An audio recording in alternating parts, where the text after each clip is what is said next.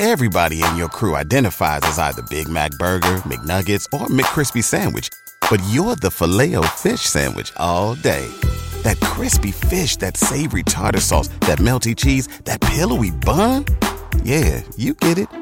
Every time. And if you love the Filet-O-Fish, right now you can catch two of the classics you love for just $6. Limited time only. Price and participation may vary. Cannot be combined with any other offer. Single item at regular price. Ba da ba ba ba. All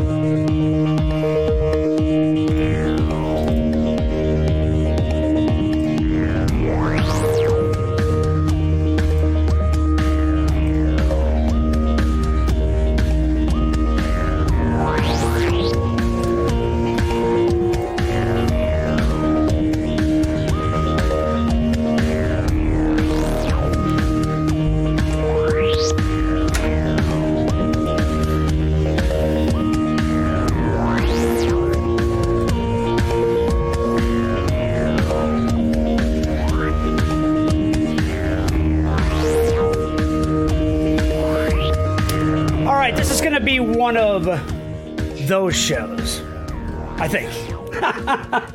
uh, you know, when I first launched this show, I think it's it's worth sort of doing a uh, a quick reset on this.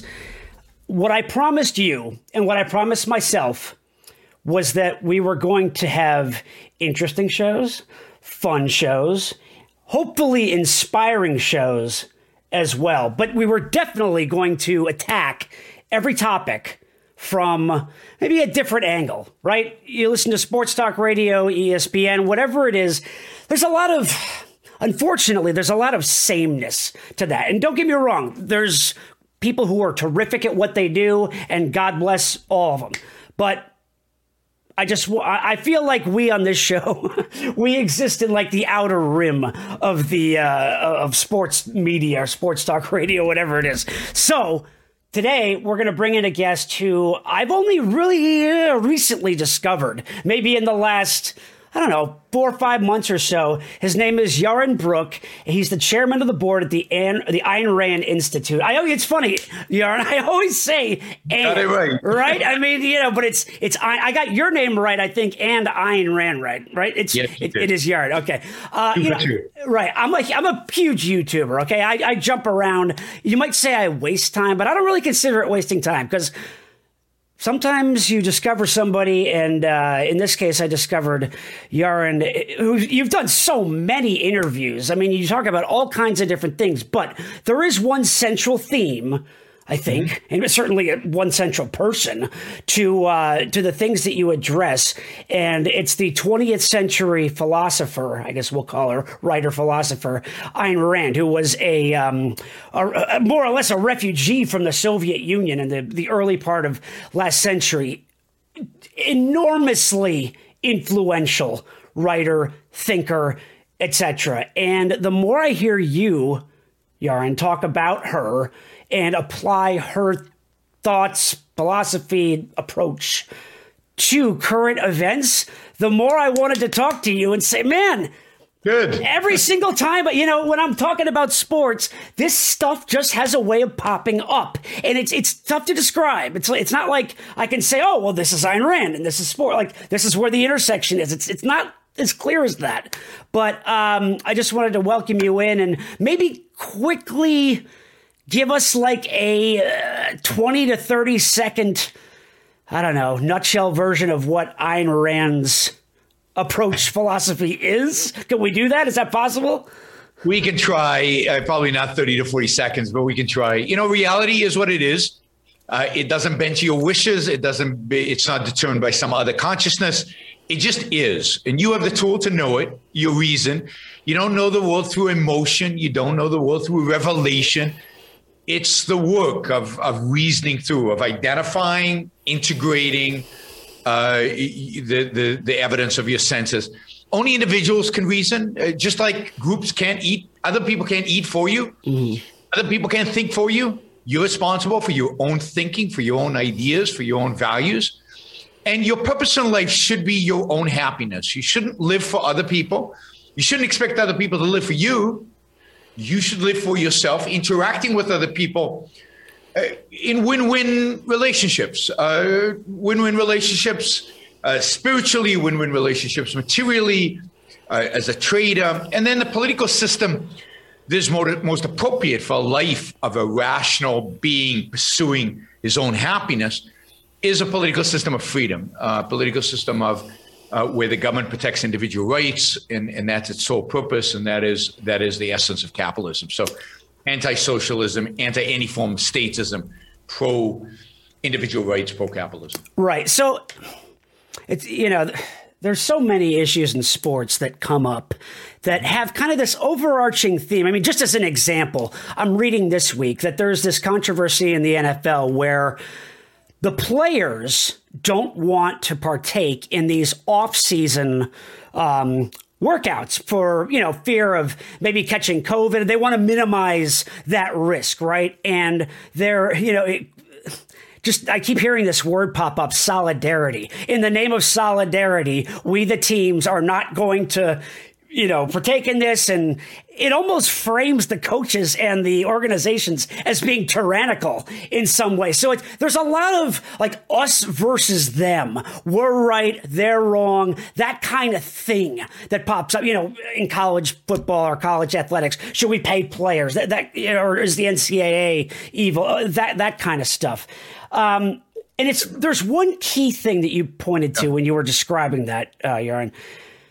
Self interest, right? Self interest, not living for others. I think when people hear that, they hear selfish, right? Like be selfish, push everybody else out of the way, act immorally, be Bernie Madoff, right? Type thing. Whereas my understanding is the more you act in your own self interest and pursue your own goals diligently, the better you're going to be for everybody else around you. Does that make sense?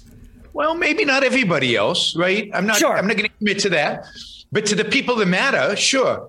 Um, so Ayn Rand redefines the term selfish, or she resurrects its original definition, which is really taking care of self taking care of self does not involve lying, cheating, stealing, and treating other people really, really badly.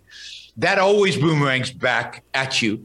It, it basically is, uh, you know, a person who does that has no integrity, is is is dishonest, is not using his mind to pursue his own values, and you know, is not going to be happy. Look at Bernie Madoff, land up in jail, just died, age 82, miserable, has always been miserable, was actually more miserable when he was rich than he is in jail because when he was rich, he was lying to everybody. He had no friends. He couldn't look his family in the eye, couldn't have any kind of relationships.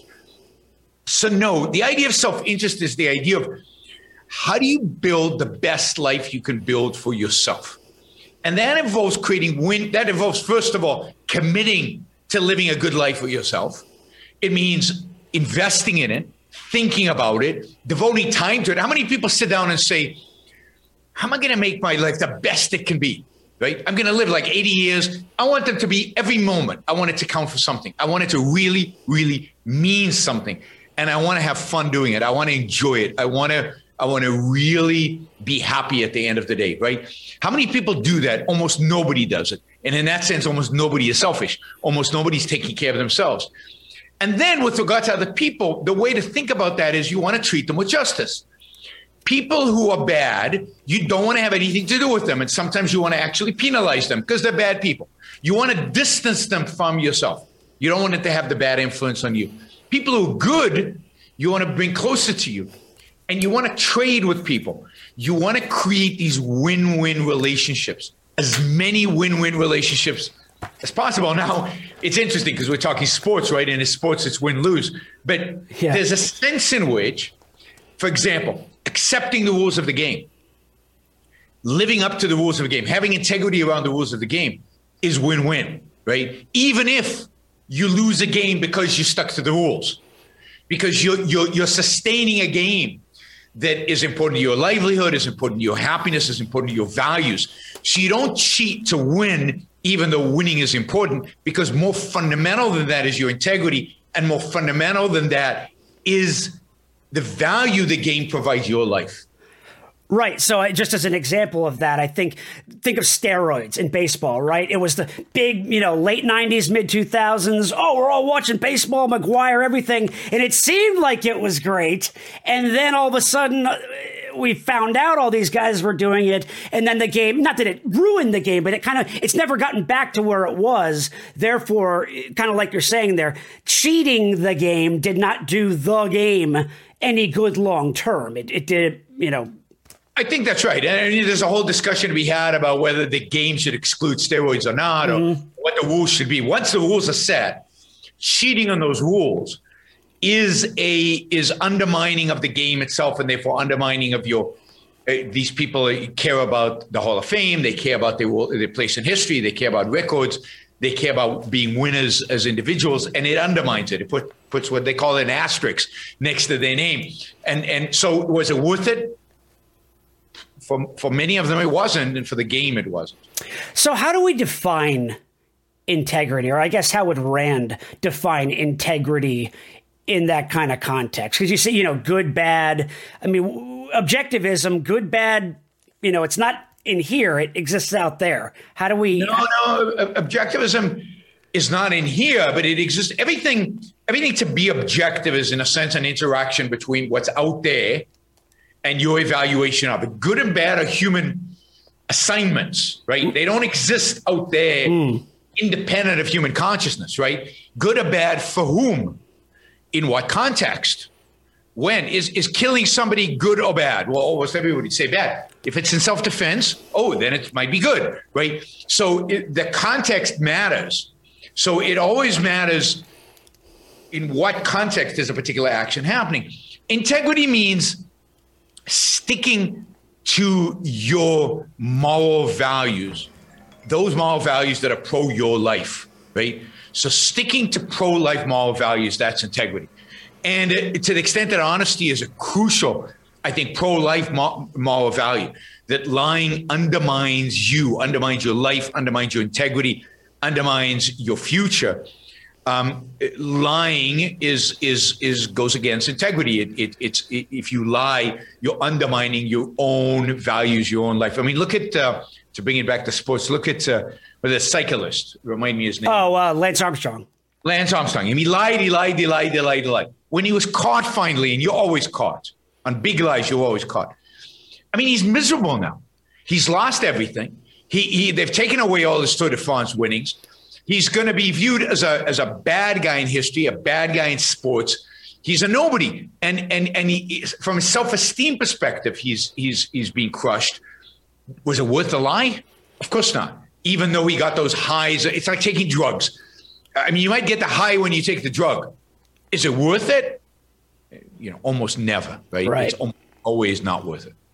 Do you think that, and this is a this is about as large a question as you could possibly ask about sports, but you know, from the from a young age, when it, when a child first gets interested in sports, and let's say that they have, you know, just a great proclivity, they're they've got their physical potential, etc. And you know, maybe the parents recognize, okay, I think sports are are for my son or my daughter. Do you think that the lessons that a kid is going to learn along the way teach that kid or our our kids integrity, or do you think that it, it depends? Yeah. It, it, really depends on the coaches. It depends mm-hmm. on the parents. I mean, so many parents are win at all costs, even at the cost of your own integrity. Don't think long term. It's just a matter of winning right now they can learn a very wrong lesson. Same with coaches. There's some bad coaches out there who who who instill the wrong kind of values and the wrong kind of sense of integrity. I think sports, like any anything that a child does, that it devotes huge amount of energy to, huge amount of focus to, and achieves real achievements in, you know, kids can learn a lot from that experience and can learn real values from it if it's coached in the right perspective. But it can also be, it can also teach them the, the wrong things if the coaches and the parents, are, in a sense, bad people and, and are teaching bad things. I just want to uh, recommend a couple of things here, real quick. Uh, Ayn Rand. I mean, she's she's an author, and, and evidently, when she moved as a ch- did she move as a child from the Soviet Union or was she adult? No, she was in her twenties. She was in her twenties. Okay, because she, she, went to Hollywood, right? Because she wanted to become a uh, a scriptwriter for for films, right? Uh, but she ended up, well, obviously authoring her own stuff and just two books. If you're interested uh, in some of her work, would you recommend Atlas Shrugged and or The Fountainhead? I would recommend both. I would recommend starting with The Fountainhead for most people, and then reading Atlas Shrugged. If you're really into politics, yeah. politics thing, the world, then I would start with Atlas Shrugged. But I'd say for most people, start with The Fountainhead. Okay, and the and these, by the way, are uh, they're, they're stories. It's not you know. Sometimes you pick up a book by you know Nietzsche or Kant or something. No, no, it's no, just, these it's are just novels. up. Yeah, these are novels. Exactly. Stories, right. They're fun reads. I think The Fountainhead is the American novel. I think it's the most, you know, it's a it's a classic American novel. Everybody should read The Fountainhead. Uh, you know, it was made into a movie. Gary Cooper, uh, Patricia O'Neill uh, were, were, in it, but I would recommend reading the book before you see the movie. Mm-hmm. Uh, so, uh, no, absolutely. These are thrilling, exciting, interesting stories. Even if you end up not agreeing with her philosophy, uh, you know, I know a lot of people violently agree with Ayn Rand's philosophy. Disagree, sorry, disagree with Ayn Rand's philosophy. Love the fountain, right? Love the novel because of the heroes in it, because of the the characters in it. Um, and I think for sports fans, I think Ayn Rand has a has a unique appeal, not because she deals with sports, but there's something about sports that's unique.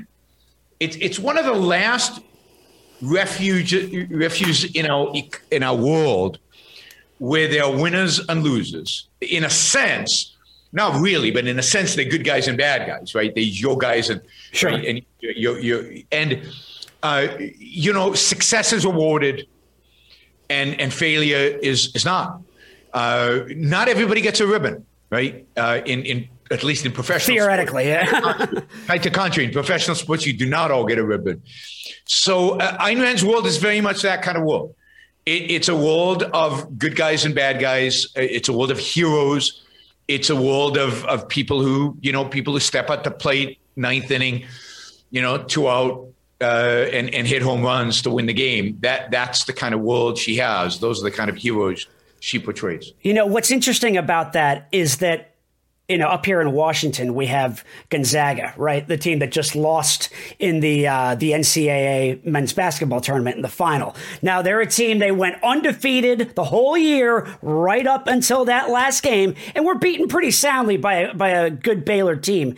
And you know it's it's funny, Yaron. I'm on Twitter a lot. Okay. I don't know how much time you spend there, but I see a lot of reaction to certain things, and you can almost see patterns at times. And one thing that I saw with Gonzaga or from Gonzaga fans was.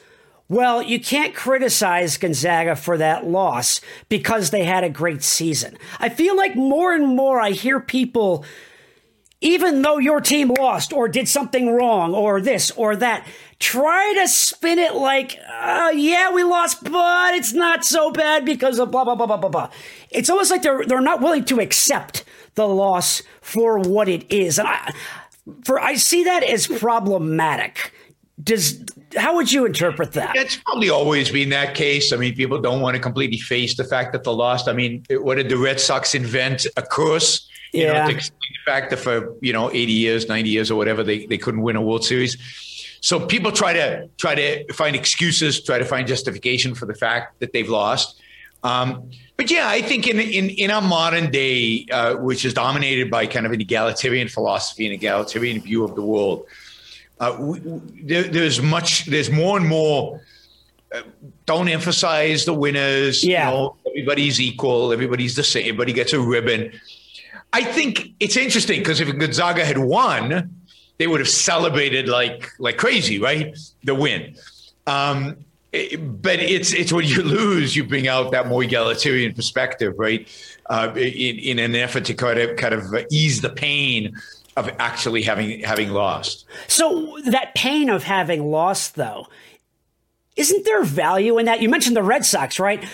I mean, for the first 25 years of my life, I was a Red Sox fan who gradually started believing in curses as it went, like 86, and then, you know, 99, 2003, like the whole thing. And then the whole history of it. Like you get indoctrinated into that when you're when you're from New England. But and you can say the same thing for Cub fans, I guess. The pain that you experience has value because it it adds to the joy or actually it creates the joy in some way that you experience when you finally win. So isn't so is minimizing pain a good thing? Well, remember, this is a, a, a, fun part of life, an important, you know, an important part of life. Sports is. Mm. It's not crucial though, right? It's not real pain. Not, not, and it shouldn't be, right? If it is, you know, you, you should, you should, you should check your consult life. a therapist. Yeah, therapist. This is a, it's a game, and and and uh, uh, to some extent, we're fans of a particular team uh, for random reasons, right? Because we were born in a particular area, because we lived in a particular time of our lives at a particular place. I became a Red Sox fan because I happen to live between the ages of 14 and 16, happen to live in Boston. And, and those are uh, periods in which you, you, you know, there's a big influence. All the music uh, that I, you know, popular music I love is from that period of time, right? This, what, this what period of time is that, by the way? This would be the, the, the mid 70s. This would be Carlton Fisk's. Oh, okay. Uh, yeah, yeah game-winning, uh, uh you know, uh, right. the World Series against Cincinnati Reds. And then Bucky uh, Dent a few years later, the pain of that, right? Yeah, I wasn't there with Bucky Dent. So okay. I wasn't in Boston when that happened, but but that was uh, you know Carlton Fisk was 75, mm-hmm. so. Uh, Fred Lynn, uh, uh, you know, was in the outfield. Jim Rice, I think Carl Yastrzemski was still. He was there, yeah. Evans, yeah. yeah. So, so, it was a great team of, of really legends, and I can still remember. I don't remember anything else from when I was, you know, when I was 14. But I remember the almost the entire lineup of the Boston Red Sox from that season, which is insane, right? so these things, these things kind of stick with you in a way. But on the other hand, it's not, it, it's not existentially a threat to me if the Red Sox lose. And as a consequence, the pain should only go so far down. It's not like a loved one dying.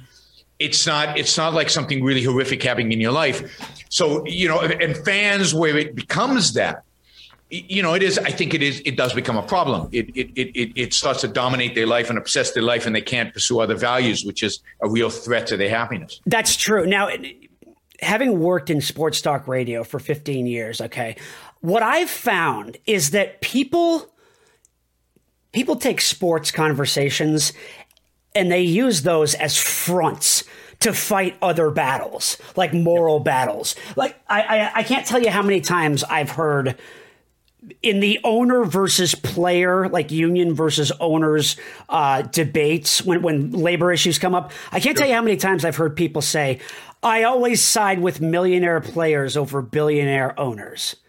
I've heard that so many times. Like people make up their mind ahead of time as to who they're going to side with, regardless of the issue, just based on the fact that what one side has earned more or whatever. Sure, I mean it's it's it's if you brought up with the certain Marxist philosophy, right? Then yeah. you're always going to side with the workers versus the owners.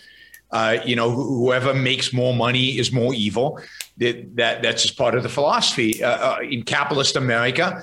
Um, many people are raised with the opposite attitude. Yo, you know, instead of citing on the issue, right? And, and figuring out what you really think about the particular issue, they have preconceived notions based on their kind of philosophies and based on, on how they were raised and, and their perspective on the world. Why is that? I mean, I have my own ideas about this, but why is that unhealthy or wrong? Well, eh, you know, it's always unhealthy not to look at the facts and not to look at the actual evidence and to uh, you know uh, compress everything into kind of a, a, set format that you already have. Um, let's say I, you know, I love capitalists. I, I, love people who billionaires. I love billionaires. I think they're great. they, create a lot of value for me. You know, I think they're, I think they're wonderful human beings. Right? That goes against the grain. I know, but you know, some billionaires are scumbags. Right? They just are. So I, I don't say all billionaires are good guys because I because I, I I appreciate what it takes to become a billionaire and and I admire that in people. I want to evaluate each if I if if it comes to that an issue of justice, I want to evaluate and and just because I think I don't know some billionaire is basically a good guy because they've been productive and they've produced and they've created and they've traded and they've made the world a better place. I think uh, that doesn't mean every decision they make is the right decision. Right. That doesn't mean every decision I make. I mean, they're not gods. Nobody's a god. And the same is true in terms of workers, some some uh, you know sometimes workers are uh, um, uh, are right in their complaints against uh, employers, and sometimes they're wrong. So uh, you've got to be able to look at issue by issue, evaluate the facts, evaluate the conditions, the context again, and and and figure out who's right and who's wrong. Why do you think that?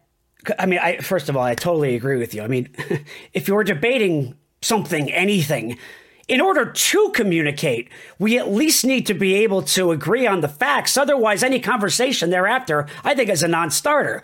But why do you think people tend to decide ahead of time who they're going to side with before they even know what the issue is. Like why is why is there a tendency in humans to even do that? Because they don't want to think for themselves. Because being tribal, associating, I mean, you see this in politics all the time. So it doesn't surprise me that it's it's it's filter it filters into sports and in, into every aspect of life. Um, reason thinking is work. It requires effort, and one has to be convinced it's worthwhile. And we live in a culture that doesn't view thinking as, as that worthwhile. Yeah, you have to do it sometimes, but um, and and a lot of we ta- we teach our, we teach kids. You know, who are you to have an opinion about that? An, opinion. I mean, uh, we respect their feelings, their emotions. We're very good at that. Mm-hmm. We don't respect their minds. We don't emphasize the mind. We don't teach critical thinking in our schools. We don't emphasize the the just the the work and the effort and the importance of being rational, right? That's not a value almost in anybody out there, right? Unless you go, unless it's work. At work, you have to be, yeah, you have to be have facts and stuff. But outside of work, in our lives, we don't value rationality. Now, if, if we don't value rationality, if, if we're taught that our minds, you know, everybody has his own point of view, it's all subjective, nobody knows the truth, all of that garbage, then how do I trust what I think? So maybe I shouldn't go through the effort maybe it's not worth it. Maybe I should just listen to Joe or listen to, you know, my little tribe or my friends or, you know, if I'm a Republican, I listen to Republicans. If I'm a Democrat, I listen to Republic, uh, uh, Democrats. If I'm a sports fan of this inclination, it's just easier then to always, it, it's a shortcut, right? Uh, what does Joe think? Or what do workers want? Or I hate the owners or I just simple rules make life easier but they also screw you up. So beware of them, right? You you you want to always do the thinking.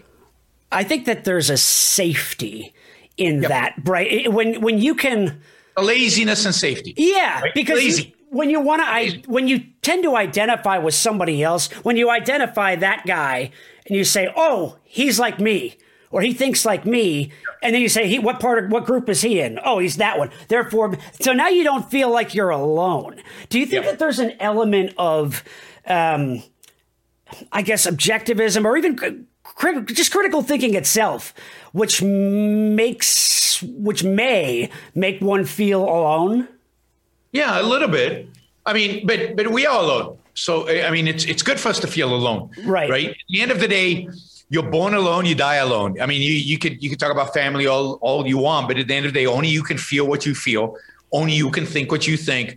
You are in in some fundamental metaphysical sense alone, and then you choose to interact. But but that means what that means is not you shouldn't fear being alone.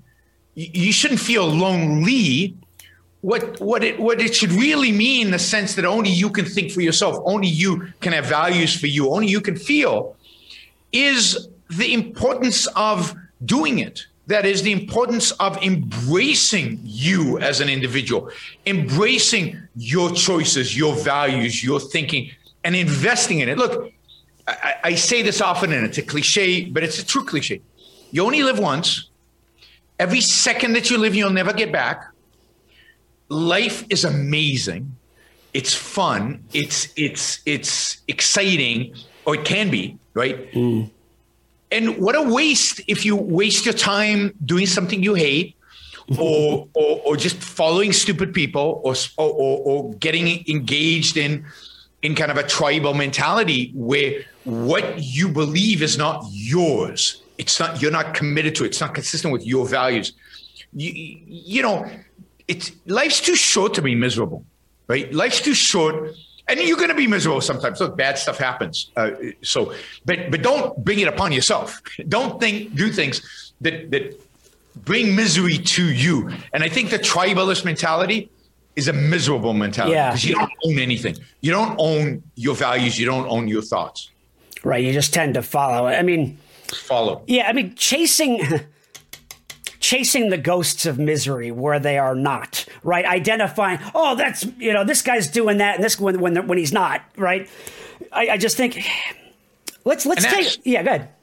And and that's about also having a, a healthy attitude towards sports. Yeah, you're going to be bummed when your team loses, mm. but it can't be the end of the world. I mean, it, that's it can be your life, right? So, and and I know too many sports fans who are obsessed. This is it, and and it's not, you know. And we like, well, you didn't play, right? I mean, there's a sense. I, I love fans. Fandom is a value, I think. Embracing that mentality and really cheering for your team and really getting exciting and having ups and downs with the team as long as it is healthy in a sense that it is not you know uh, uh, uh, causing you to be miserable in your life right Right.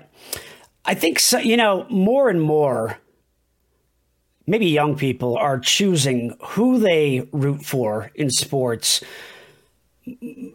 because of the player and less having to do with the team, right? Because, you know, it, when you were growing up or maybe even when I was growing up like like 80s 90s you saw the team that was around you right? That was broadcast and now you can just see anybody you want. And I feel like more be, because now athletes are have an opportunity, a platform to be more vocal about the things that they believe. sure that's a bad thing. I think my Yeah. guess is it probably started in the 90s with michael jordan right? Who wasn't a michael jordan fan? And therefore people all over the world literally all over the world became chicago right? They became chicago fans um, because of michael jordan. He, he was the first I mean, Bird and and and um, and and Magic were celebrities, but he was the first global celebrity, certainly in basketball and of course baseball and football. In, in, in team sports, because you have would have had Ali before that, but you're right. yeah, in, team sports, yeah. In team sports. And and global, right? And so I I, can, I see that and I understand. I, for example, I don't have a team in football, but if the and and you know I'm I'm I'm a little troubled by football generally these days, but um. In the past, I've loved teams that had great quarter- quarterbacks because I, you know I love that position. I love what it means. I love the leadership. I love kind of the the great quarterbacks are thinking quarterbacks are smart and and you can see that in the way they play so you know joe montana was the first guy who i mm. really loved as a quarterback because he he didn't have the physical abilities of a great quarterback but he had the brains above and beyond right and he had the the the, the emotion right he had the ability to control himself and to and to rise to the challenge at the right moment um, so I, I'm not surprised that people gravitate as we become globalized, as we can follow any team towards particular players, and I don't think that's a bad thing necessarily. What if they do it though because they have an agenda? Okay, and I'm actually gonna I'm gonna roll the clock back about five years. The Super Bowl in Jan- or in February of 2016 was Denver against Carolina. Okay, and leading up to that Super Bowl, there was a lot of Cam Newton's going to win this, and if he wins, it's going to mean it's going to be a victory for our group, meaning you know race or, or whatever it is. Yep. Okay, I mean I, I I didn't agree with that, but let's just say you think that. Okay, and then when he lost the game, immediately in the press conference right after the game, I don't know if you remember this, he sat there and he sulked and he pouted and he really didn't answer any questions and then he just, you know, stormed off. And that, as I saw it, really ended up letting down a lot of people that were kind of behind him because of what they thought he represented. And I think yeah, it's a mistake. It's a mistake to to use sports as a as a as an avenue for politics and, and and and for larger social agendas. Sports is sports. Enjoy it for what it is, and don't attribute. And and look, part of why we like certain uh, athletes, I think part of Jordan's appeal, part of Bird's appeal, and Magic's appeal, and and I think and I think Montana's appeal is how they handle themselves, right? And, and that's important. So put aside the politics, put aside everything else. uh, they, you know, they knew how to lose. They didn't lose very often, but when they lost, they lost. They they didn't pout. They didn't complain. They, you know, and and and players that do, you know, have a different legacy than than. But I think it's really dangerous to lump sports into politics and make sports about politics, which we're seeing now everywhere, right? Now every day, yeah. Black Lives Matter.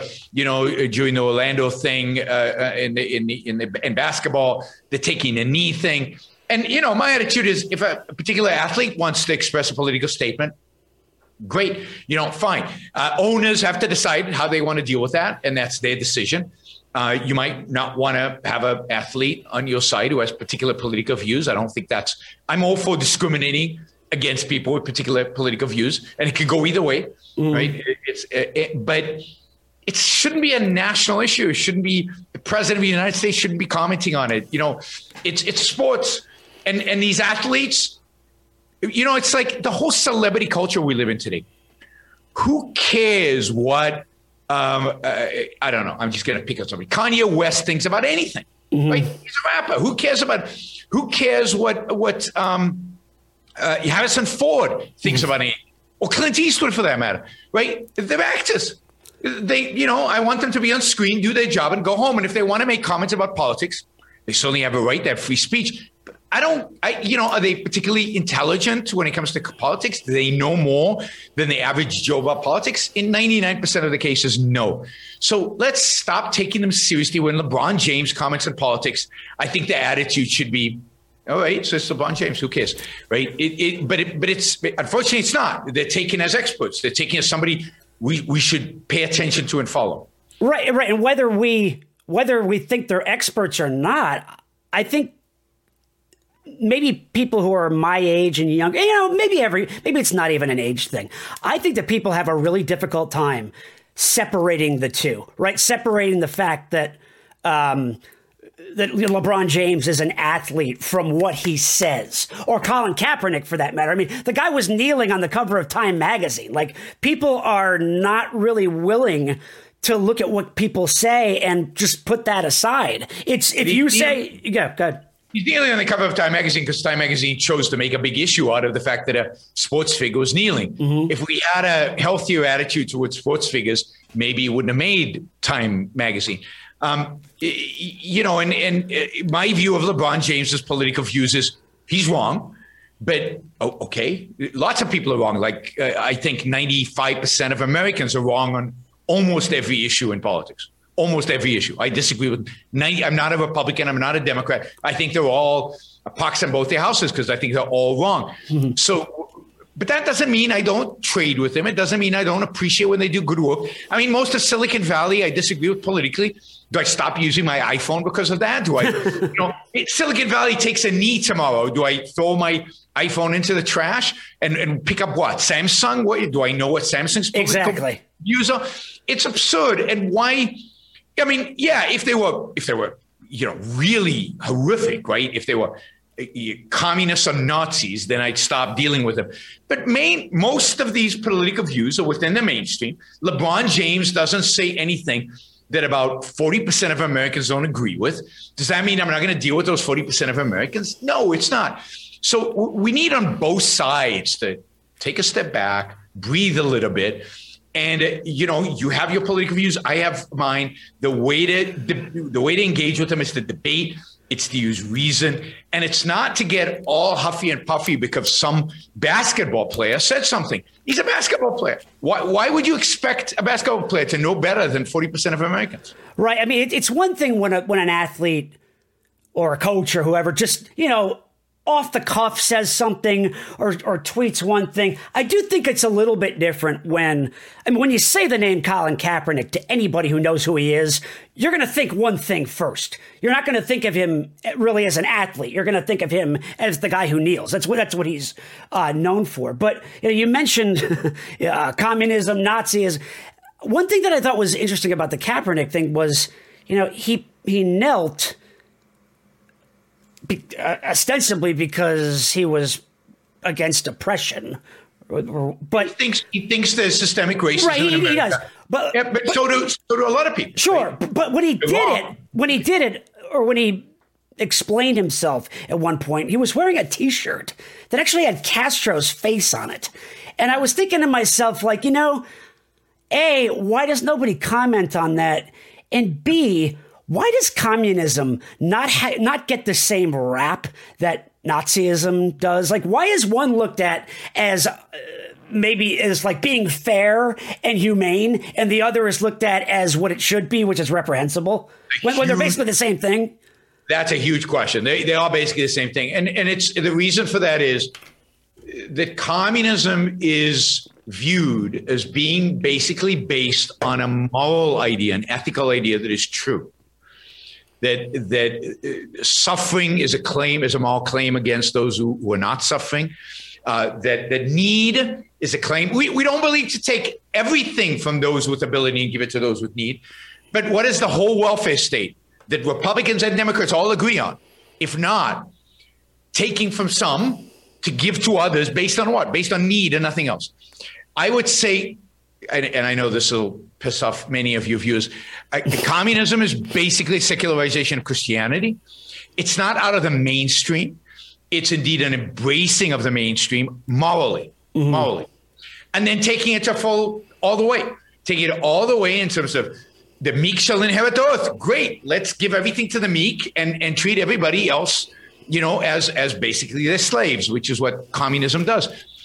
It's so people often say, even even uh, conservatives often say, kindness is a great idea, it's just bad in practice. And my view is no, no, no. Communism is evil as an idea, evil in practice. And that's what happens. Evil ideas lead to evil practices. Evil practices are based on evil ideas. The two are connected. You have to reject communism ideologically. You have to reject the morality of communism. See, Nazis, it's, Nazism is easy to reject. Uh, you know, not just because they killed a lot of people, because the communists killed even more people than the Nazis, because because it's based on race, and we've internalized this idea, you know, a true idea that race is abhorrent. But so is the so is um, treating everybody the same. So is stealing and taking stuff from redistribution of wealth, which is basically legalized stealing. So all these things, which communism is based on, and indeed, communism is, is responsible for the death of more people than, than fascism and Nazism. Uh, so these are moral ideas that need to be challenged. And yes, I see it all the time. Communists are treated with kid gloves, right? I don't treat them that way. I treat them as the as the murderous villains that they really are. And and Kaepernick should have been criticized for wearing that shirt taking a knee, okay, we could disagree about that one, but but uh, having a uh, Fidel Castro should, when you know what Fidel Castro did to these people, the number of people he murdered, and the fact that he has enslaved the Cuban people now for what 50 years, they've been under the boot of communism and and have been been institutionalized into poverty, and that's how horrific. Right? right, which is why when I hear an athlete commenting on something that you know has happened, whether it's a, a police involved shooting or or a law, the voting law in Georgia, right? I mean, they just moved the, the, the Major League Baseball All Star game out of Georgia to. I forget where they moved it um, because of that voting law. It's like, yeah, God, I, I mean, like the second you start you start managing your business in accordance or as a reaction to something like that, which you may or may not even understand. I mean, prove to me first that you even understand the issue. I mean, clearly Kaepernick does not understand the issue that he's protesting. If you're gonna if you're gonna make a statement, you need to you need to me to prove that you have a grasp and command over the topic first but, before but I'm going to take you seriously. But are you willing? That's true. But are you willing to hold everybody to that standard? That's yes. the question. Not just athletes. Oh, sure. yeah. Well, then, yeah, absolutely. And indeed, the real question to ask here is how come everything has become politicized? How come everything now is about politics? Everything is now about politics, from education to sports teams to, to, to where we're going to have the, this, the, the All Star game. Every aspect of our life has now become a political issue. That to me is the real question and the real issue. And I think the answer to that is the growth of government. Government is so powerful today, it's involved in everything it's involved in every aspect of our lives. And as a consequence, we need to care about politics because they're everywhere. These politicians are. The only way to deal with that is not to go after MLB or Coca Cola or whoever. It's to get politicians off our backs. See, Coca Cola is saying, look, Democrats have the House, the Senate, and the presidency. If I oppose what they want me to do, they could regulate me. They could they could do all create all these problems for me. What do I need the headache for? Republicans, you know, have screwed it up. They're probably out of power for a while. I can afford to piss them off a little bit. Let me side with the Democrats, right? So so they side with Democrats not necessarily because they believe it, but because they do the power calculation and they figure this is the best bet right now. Imagine if politicians didn't have any power over business. Imagine if politicians weren't involved in regulating our lives, regulating our businesses. Then what power would they have over MLB? Or what power? Imagine if we did away with antitrust laws. They just didn't exist. And, and the politicians couldn't threaten the MLB with yanking the antitrust exemption. You then know, you wouldn't have politics in, in sports. you know, I don't. I don't know if I disagree with that so much as I think that there's another element to it, which is that an organization like Major League Baseball, for example, is more concerned with its own image and the backlash they may get if they say we're to keep the All Star game in Georgia. So it's kind of it's like a it's a cover my ass thing as a result of politics having run amok and being used by a certain group for let's let's say what say for what it is being used for power right? I i'm the i'm the victim.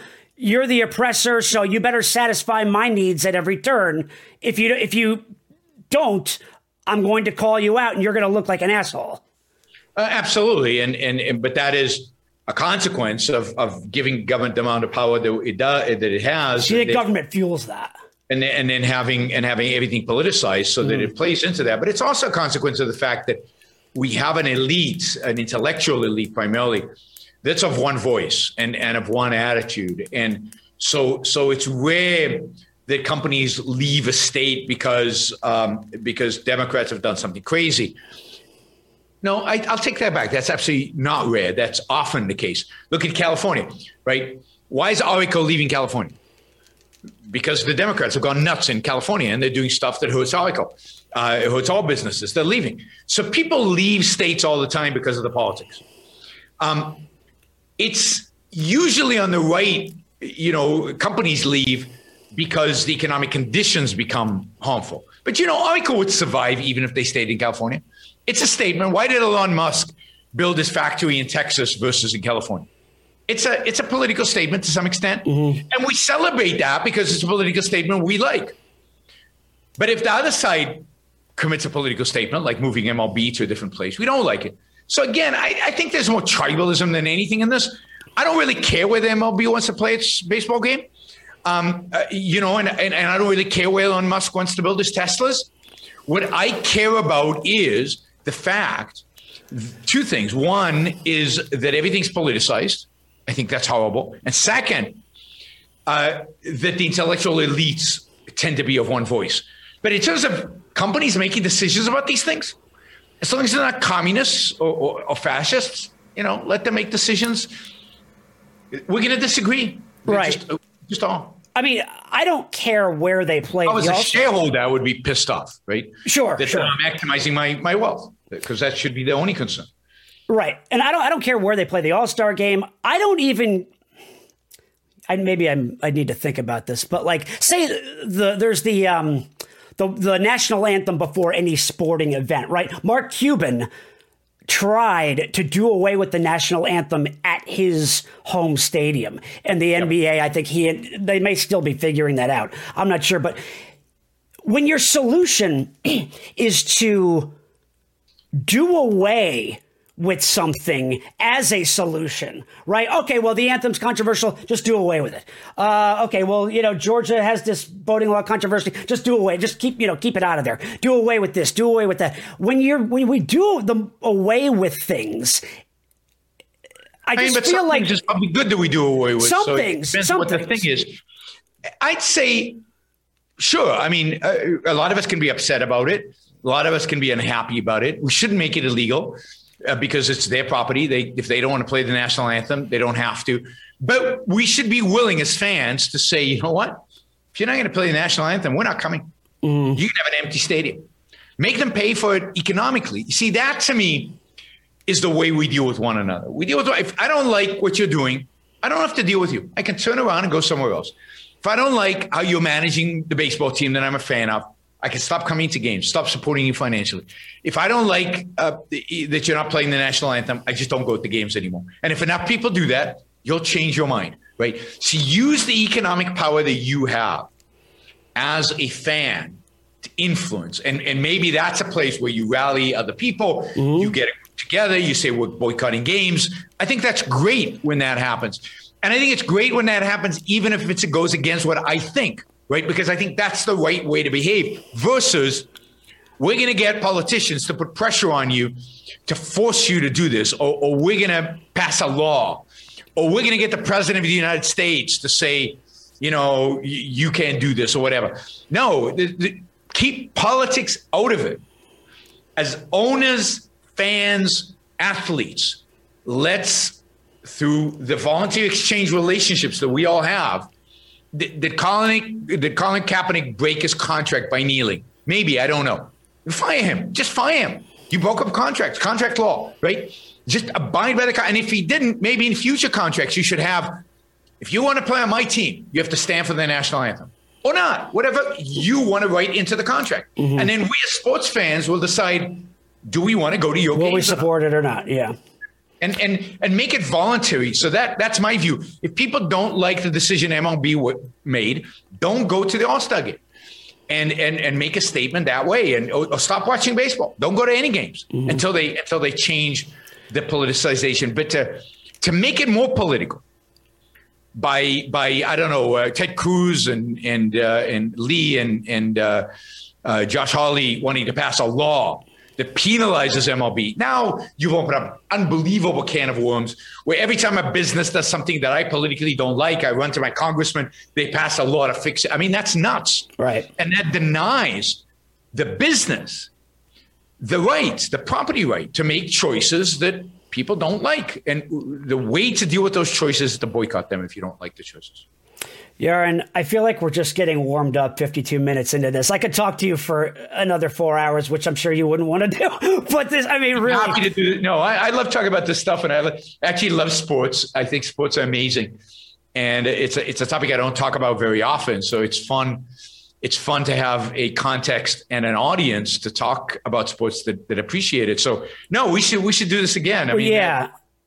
It would absolutely be fun. Yeah, absolutely. I mean, I would love to talk to you, maybe even just in a few weeks to do this, because really, yeah. I mean, yeah. we kind we kind of in a surfacey sort of way, kind of bounced around. But the more I hear you speak, the more questions it raises, and I hope everybody enjoyed it. Real quick before I let you go, though, you are kind of everywhere, but can you tell people where the best places are to find your work?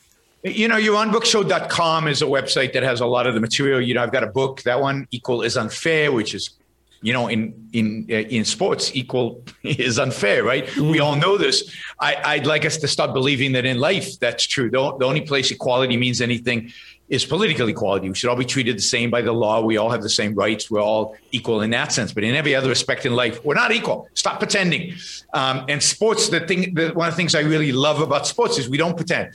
LeBron James is better than pretty much everybody else in basketball. That's just a fact, right? and uh, whether he's the greatest of all time or not, that's irrelevant. But right now, or, or at least five years ago. Suddenly, he was the greatest player in the world, and nobody apologized for that. Nobody, nobody said, "Oh no, we have to treat everybody the same." No, he made more money, and we cheered. And and you know, how about applying that to business and to, and to other things as well? And then, of course, I have a podcast. You can find me on YouTube. Just put my name into YouTube and put my name in Google. You'll find everything you need. I'm on Facebook. I'm on Twitter. But but YouTube and and my website. Those are the places you can find me. That's the God. That's the thing about I, I, when I hear an athlete tending towards like the left and socialism, I think to myself, like, you're an athlete. Like, the better you are, the more money you're going to make. That's a system you don't support. Like, what are you nuts? Like, it doesn't make any sense. They don't think it through. But look, right. Most athletes have single mindedly devoted their lives to their to their if it's basketball, baseball, whatever it is, mm. to to their sport. I don't expect them to know anything about the world beyond that, particularly if you think about from age, I don't know, 10, 12, 8, 6. They've devoted, they're not exactly, they're smart. There's many of them are super smart. They couldn't be great athletes if they weren't smart, but they're smart in a particular way. They've studied a particular thing. It's not expansive. So I'm not surprised by their ignorance and by the fact that they're wrong on political issues or, or, that they don't think these things through. They don't have the life experience to do it. Most of them are young too. Mm-hmm. I mean, how many stupid things did I say when I was tw- in my 20s? Exactly. I didn't have a big microphone in front of me and the world didn't care. And we shouldn't care. I mean, this is the thing I, it, it, to, to, to the fans. Why do you care what an athlete says? It's meaningless. It's like Joe Schmo on the street saying something. Nobody cares. Nobody should care. The whole celebrity culture where we give celebrities this out otherworldly importance, uh, particularly when it comes to politics and, and philosophy and, and way of living, is absurd and ridiculous. So, so it's on us to stop caring. If we stop caring, the media will stop caring, and these athletes will stop will stop uh, uh, uh talking nonsense. I blame the state of the world. I blame intellectuals, people who should know better, people who've studied, people who the equivalent of a of an athlete equivalent of a great basketball player in intellectual fields when they're wrong and they all are almost all the time that's horrific right that is truly truly horrific so uh, my villains are not lebron james my villains in in in politics and intellectual pursuits my villains are paul krugman right mm. that's a villain right lebron james eh who cares? Great well, basketball player. I'll enjoy him doing that. I don't really care what he thinks about politics. It's meaningless to my life. Well said, sir. Uh, take care. This has been just absolutely wonderful. Hope to talk to you again soon. Absolutely. Talk to Angela and we'll we'll schedule we'll schedule this for a few weeks. Okay. All right. Hope you guys enjoyed that. I mean, look, I want to I want to take this show more in that direction, especially when we're in the NFL offseason, you know, just kind of branch out and get some different voices. I mean, you're certainly not going to hear Yaron uh, on, I don't think, any other sports talk show in the country or a, person like him. And uh, I just think he's a great mind. He he's he. I think he said he came here to the United States from Israel. He's born and raised in Israel. He was uh, 26, I think, when he came here. He moved to Boston, and he's he's kind of moved all around. But um, I just I like learned, unique people, and I hope that you guys understood where he was coming from and. Um, just the way in which that type of thinking might benefit us. You know, not not to abide by the types of things that he says, but just to take it into consideration. It's not about, you know, when you hear somebody say something, whether it's me or Yaron or LeBron James, it's not about determining whether or not they're right or wrong and because of what they say, I need to do what they say. It's not about that. It's about incorporating what you hear somebody say into your own thinking and, and making that making those decisions for yourself. And I think you know, like I was telling him, sports is and, and the the issues that pop up within sports are a reflection of that. They just are. So I will continue to dig. Hope you guys enjoyed it. Take care. Bye.